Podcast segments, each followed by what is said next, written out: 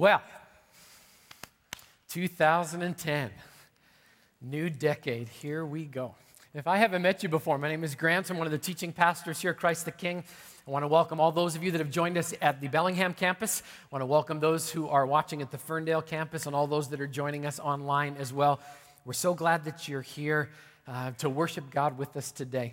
It's going to be an excellent time together. We're getting ready to launch an entirely new season of life. And it's going to be exciting to see what it is that God is going to do. And as I was thinking and praying about what do you do at the beginning of a new decade, the only thing I could think of is you go to what you know. So, in this particular time, we're going to open our Bibles to a very, very famous psalm. I was amazed when I went back and actually checked my files. I have never preached from Psalm 40 before, ever. I have no idea what I've been thinking all of these years.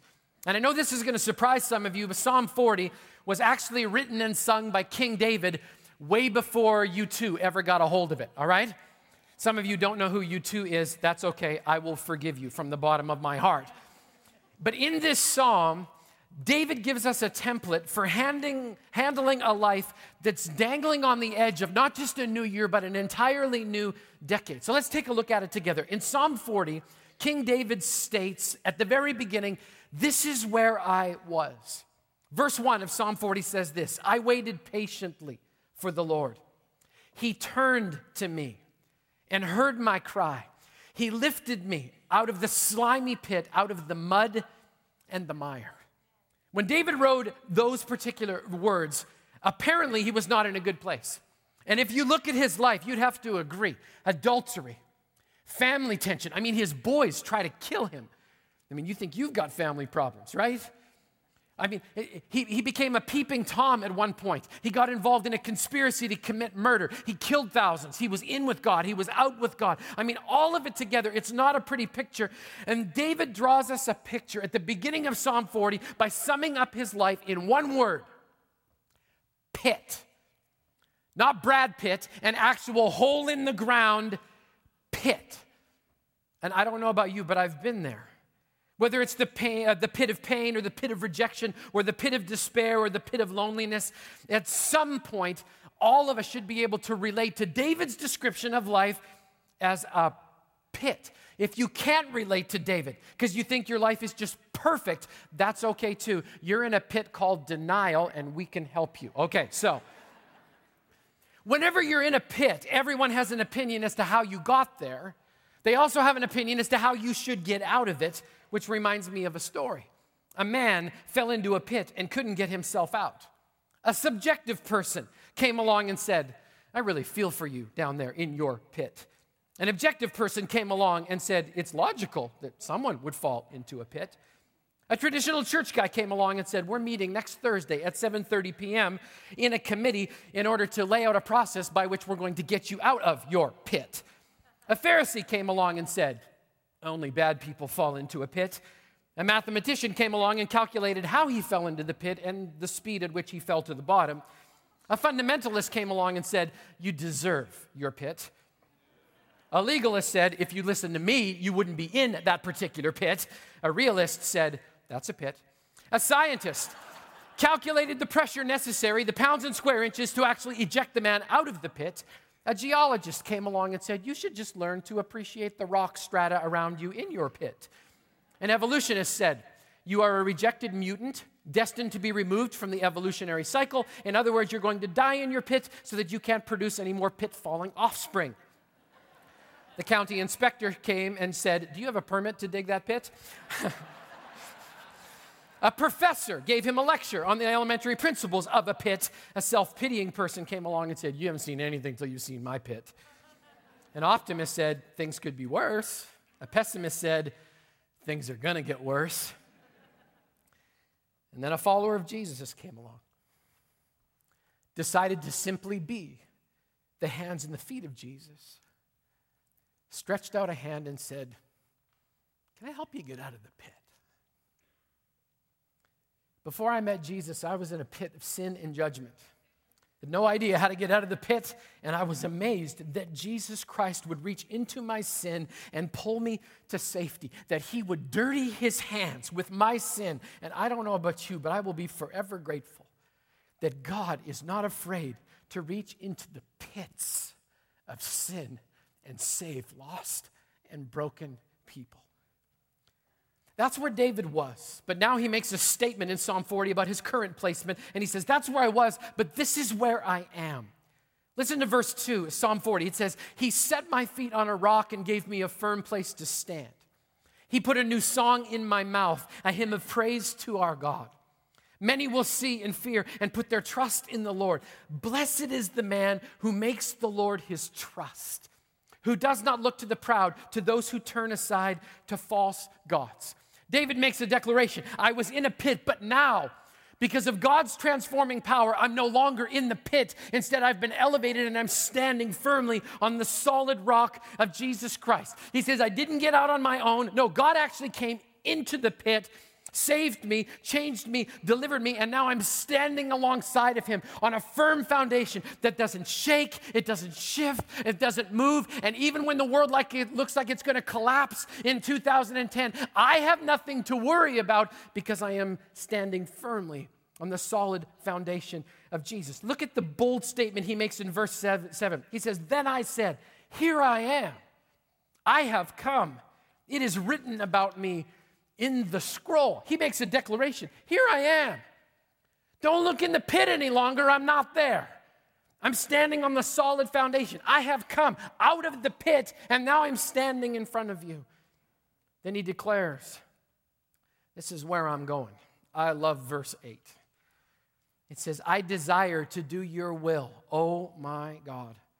Your law is within my heart. I proclaim righteousness in the great assembly. I do not seal my lips, as you know, O Lord. I do not hide your righteousness in my heart. I speak of your faithfulness and salvation. I do not conceal your love and your truth from the great assembly. David is saying, I am resolved to be on track with God. In fact, he steps beyond that. He says, I, am going to stand up in the great assembly, and they're going to wish that somebody had brought a muzzle. Because when I get through talking, people are just going to, they're not going to know what to do with me because I have to talk about God. I will talk about God. Nobody can silence me in the meantime. Need to talk about Him, gonna brag about Him. He's been good to me, took me out of a pit, put me on solid ground. He says, I will not hide or hold back the fact that God saved me because without Him, I would not be breathing. Without Him, I wouldn't be standing. Without Him, I'd still be in the pit. So He says, I'm gonna brag about His salvation. I'm not gonna talk about what I did for Him, I'm gonna talk about what He did for me. Ugh. I got a week off. I got to sleep in every morning. I am well caffeinated, so here it comes. I was lost. I was broken. I had nothing going on. I was going to die. And then Jesus jumped into the pit. He didn't just say, Hey, yo, if you got enough strength, clamber up the sides. I'll do my best to try and grab you. He got down into the pit. We just finished celebrating in Christmas. He came here, he drew near to save people like us, which means if you haven't got something to brag about or shout about in the presence of God, then you. Oh! Do we get it? I'm a conservative, quiet, Baptist grown up kid. And even that just lights me up. That's an incredible, incredible thing. And he makes another statement. After he comes down, he says, This is my reality. Verse 17. Yet I'm poor and needy. May the Lord think of me. I love that transparency because He saved me, but I still need help. I need His presence every day. I still need His love every single day. I can't stand to think about trying to do this on my own. So I'm going to say, here's the next blank in your outline. He's going to say, This is my hope. Even though this is my present reality, I need help. This is my hope. He says, You're my help and my deliverer. Oh my God. Do not delay. David says, I need your help, God. I need your hand. I know that if I'm left to my own devices, I'm just going to slide right back down in the pit. So, God, don't wait. Come and help me right this second. Come and stand with me on this firm foundation as I stand right here on the precipice of the rest of my life. God, would you come and help me? I love that the Bible still rings true.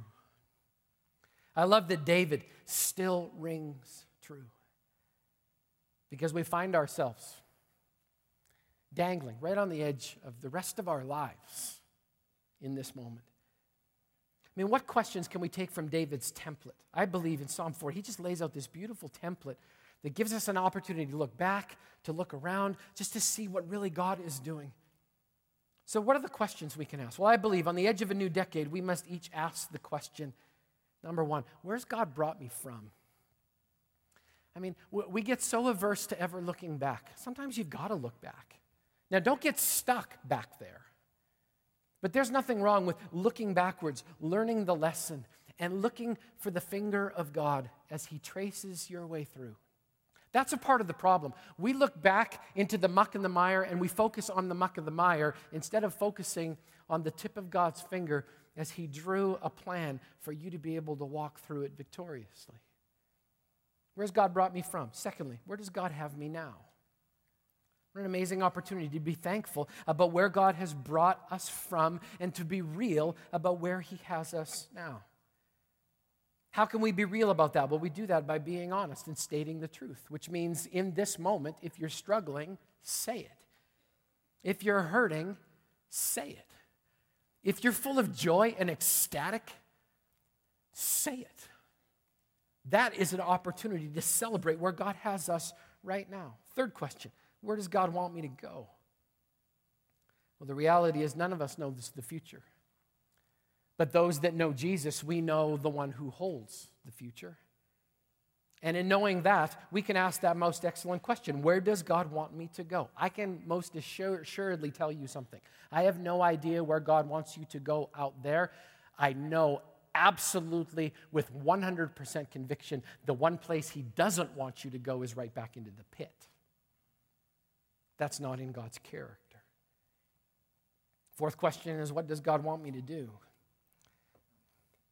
I'm not sure if we've ever learned this. I'm not sure if we ever will, but faith demands action.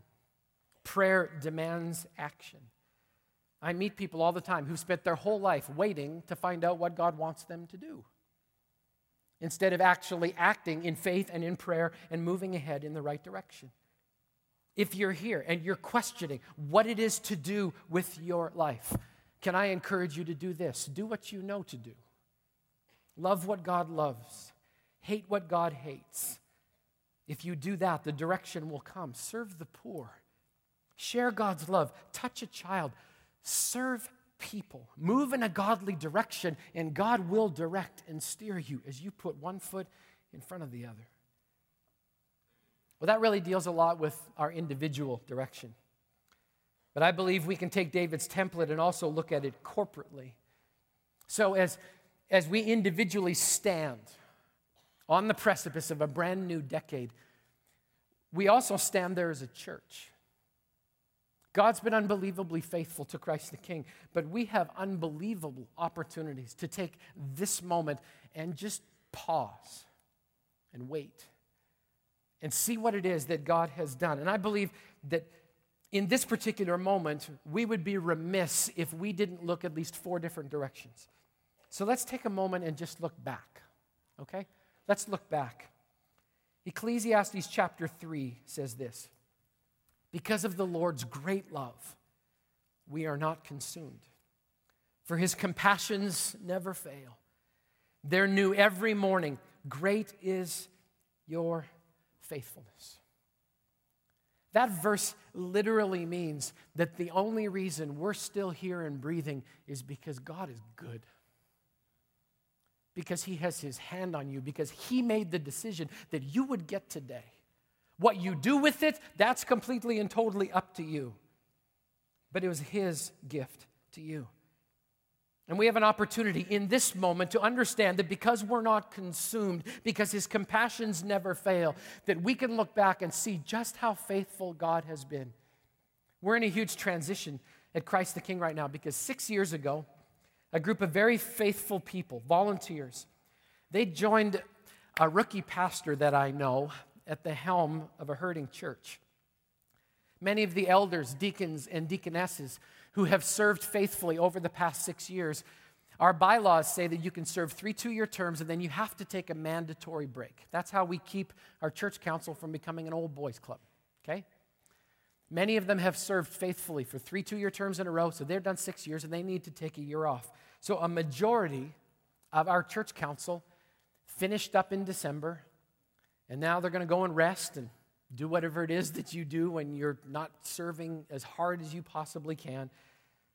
And as a way of trying to honor the work that they had done, I put together kind of a little six year historical retrospective. And I handed it out to all of them at our last meeting. I wanted them to see in front of them just some of the things that God had accomplished through their faithful service. So I'm just going to share some of the highlights from that as a way of looking back. This group of faithful leaders successfully navigated a large church through the tumultuous waters of a tragic and unforeseen leadership transition. They rewrote the bylaws of Christ the King Church to include a fully functioning church council of elders, deacons, and deaconesses. They reduced a church debt load from a total of 9 million plus dollars to less than 3 million. You just wrap your head around that number. They undertook and completed two major building initiatives, including the development of approximately 30,000 feet of unused space and its conversion to fully devoted ministry space. We have every square inch of this building being used for ministry for the first time in our history. They oversaw the conception, launch, and establishment of two church plants in one campus North Bay Christ the King Community Church, Redeemer Church, and Ferndale, which we welcome via uh, the video. They stewarded the numeric growth of the Bellingham campus from 2,500 to over 4,000. They oversaw the return, the confession, and forgiving prayer for the founding pastor of Christ the King Church. They oversaw the baptism and witnessed the baptism of more than a thousand people in six years. They influenced Whatcom County Christ the King growth from 3,000 to approximately 6,500 in multiple places, multiple campuses. They allowed for a new young lead pastor to define his calling, experiment with his gifts, fail on numerous occasions with the full assurance that there were godly leaders in his corner. They created a web presence that now reaches out to hundreds of downloads of the sermon per week to the United States and 21 foreign countries. Just think about that. They facilitated three major outreaches just this past year. At Easter, we had more than 7,000 people hear the gospel of Christ. At Trunk or Treat, we had more than 5,000 of those who are about to come come to our parking lot to be a part of that outreach. And this past Christmas Eve, more than 4,500 people came to hear the message that God is near. This is my favorite one. They increased mission spending from less than $50,000 a year to more than $300,000 annually. Expanded the food bank by roughly 200% to ensure our commitment to feed the hungry. They guarded and protected the mission, vision, and values of Christ the King in a way that honored God and allowed the mission to continue. They reformatted the meetings of the council to focus on prayer and mission. And they supported a church staff that saw over a thousand people make their way through the recovery process of 12 steps, a spiritual journey, and guided more than 400 people through Alpha. And they did it all humbly, quietly, with much prayer, and they did it because of your generosity. When I look back at what God has done, all I can say is great is his faithfulness. God has been so good. Make it so perfectly clear in your mind. All of the glory goes to Jesus. He has been our rock, our fortress, and our guide. He is worthy of all praise, so we honor him as the author of all good things and we give him thanks. Our job, our goal is just to hold up a great big mirror so any of the glory that goes horizontally will get reflected vertically because that's the only place that it belongs. Amen? It's the only place. So we look back and I just go, wow, wow. Well, let's look in a different direction. How about we just look around? What if we look at our present reality? What, if we see what God is doing right now? Psalm 40, verse 10, David does it. He says, I do not hide your righteousness in my heart. I speak of your faithfulness and salvation. I do not conceal your love and your truth from the great assembly. Well, if David's not going to keep what God is doing a secret. I'm not going to keep it a secret either. I just want to share with you some of the things that God has been up to, not in my church, it's not my church. This is Jesus' church. This is his deal. And we're together in this as a family. So I'm just going to share some of the stuff that's going on. So in 2009, our attendance grew by 13.4%. In church world, that's huge. In the Pacific Northwest, where most people don't have anything to do with God, that's a miracle. I mean, that's just an unbelievable, phenomenal thing. I can't even wrap my head around that. All right? Now, we need to understand something, okay? Less than 2% of churches in this country experienced positive growth last year. Less than 2%. Do we understand what God is doing?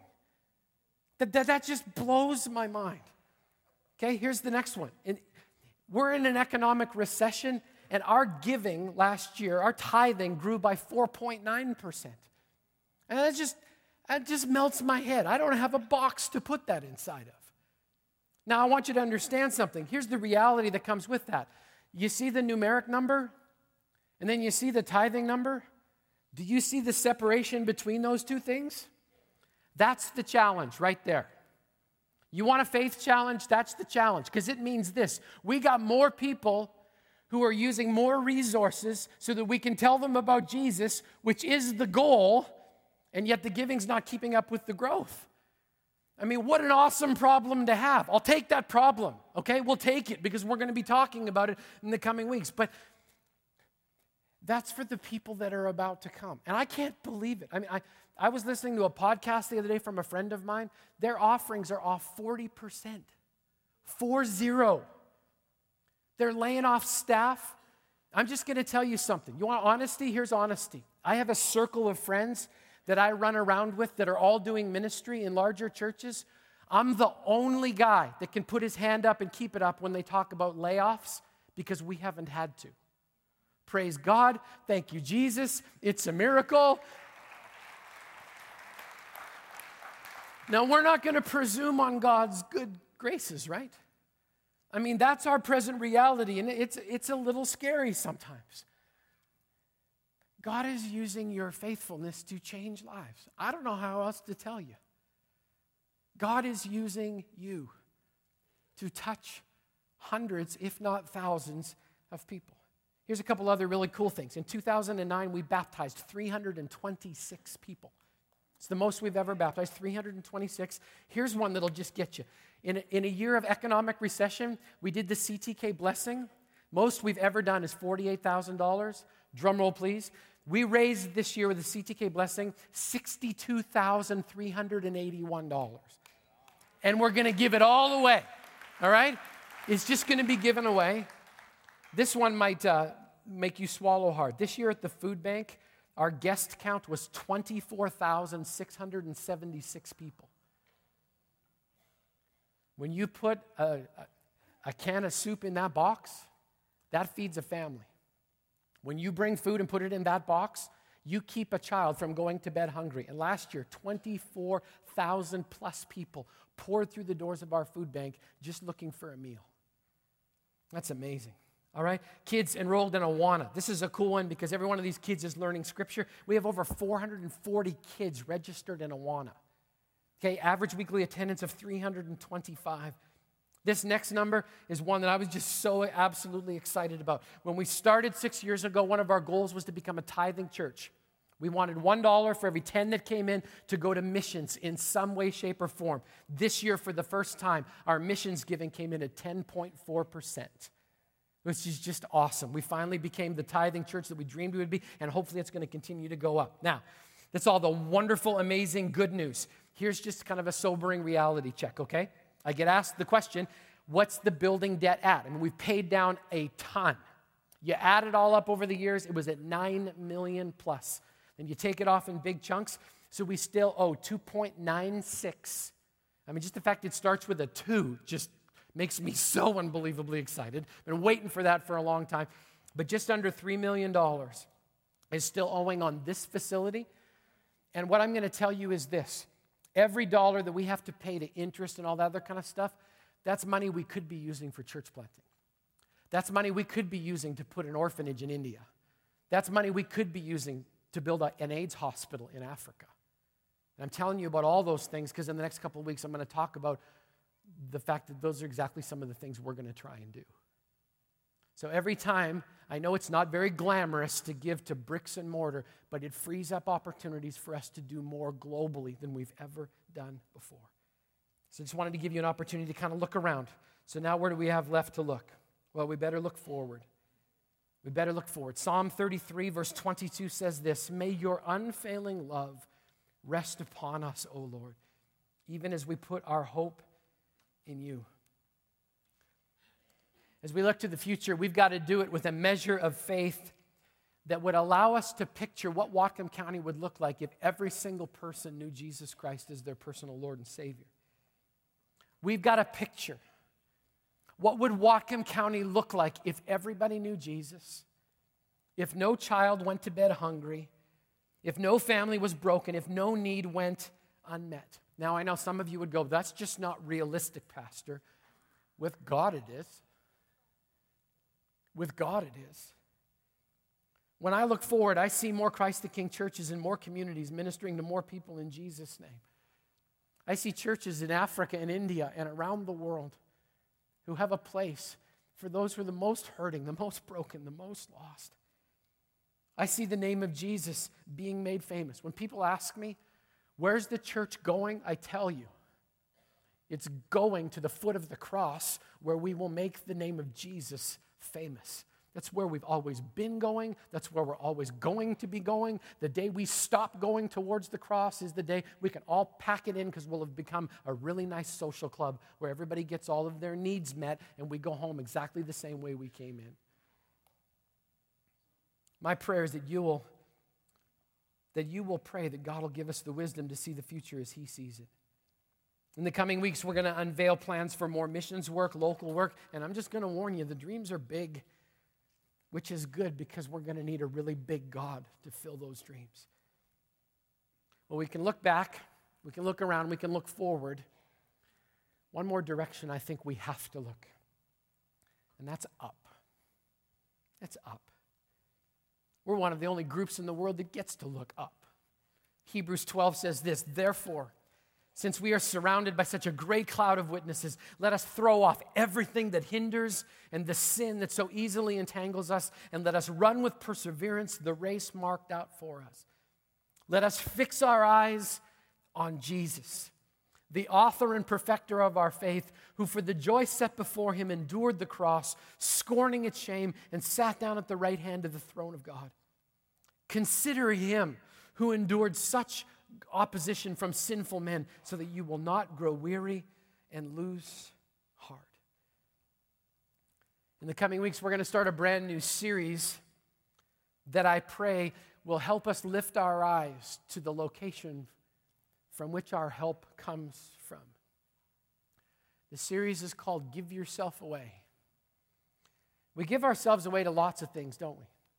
We give ourselves away in marriage. It's a good thing. We give ourselves away in generosity. That's a good thing. We give ourselves away to addiction. Not such a good thing. We give ourselves away to sin. And, and this year, this decade, if we truly want to give ourselves to living a life that honors God, there's only one way to do it.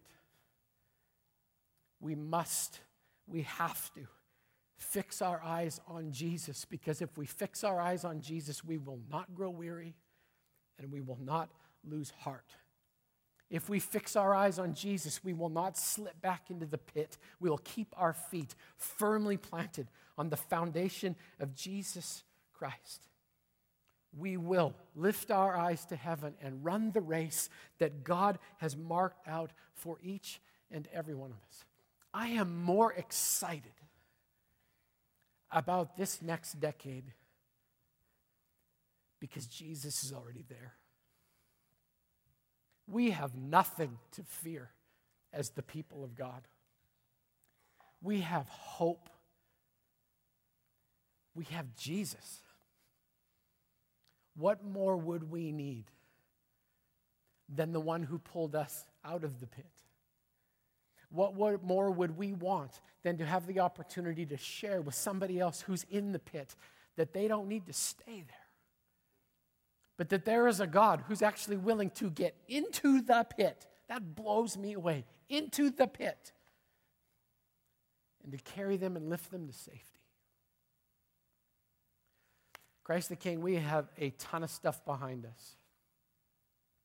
We have nothing but God's goodness around us.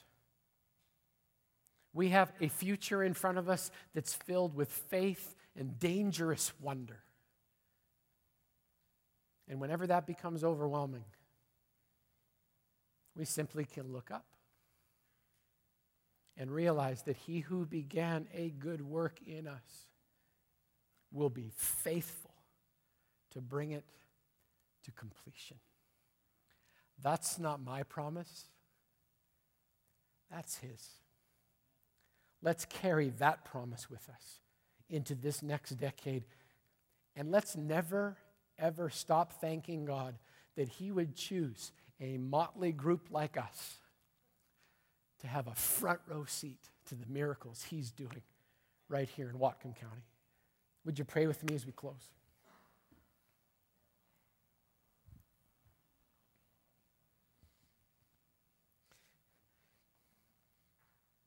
Father God, I know this has been a lot of information. But I thank you that we have information to share because of the transformation that you've been doing in our lives and the lives of the people around us. God, I humbly ask that you would allow us the spiritual discipline to stay out of your way. I pray that you would give us the faith to believe that there are still thousands of people that we work with and talk with and walk beside every day that need to hear the life saving message of Jesus Christ. God, I thank you that we serve a Savior who's still crawling into pits, gathering lost and broken, shattered people to himself and giving them restoration and wholeness. God, we, we thank you for everything you've done. You have been good. You deserve the honor. You get all of the glory. And we are bold enough to say, Would you continue, God? Would you do exceedingly abundantly above all we could ask or even imagine? Would you bring more? And would you find us faithful with every single one, knowing that you love them more than we ever could? Jesus, I pray that we would live up to your name for this church. I pray that we would lift Christ the King. That we would worship Christ the King, your Son. That we would never get them confused, God. That this would never be about us. That it always would be about you. And Father, in praying that, we once again declare our dependence, our need for you. Would you give us life and breath to accomplish this mission? And we pray all of these things in the good name of Jesus Christ. And the family of Christ the King agreed together and said, Amen.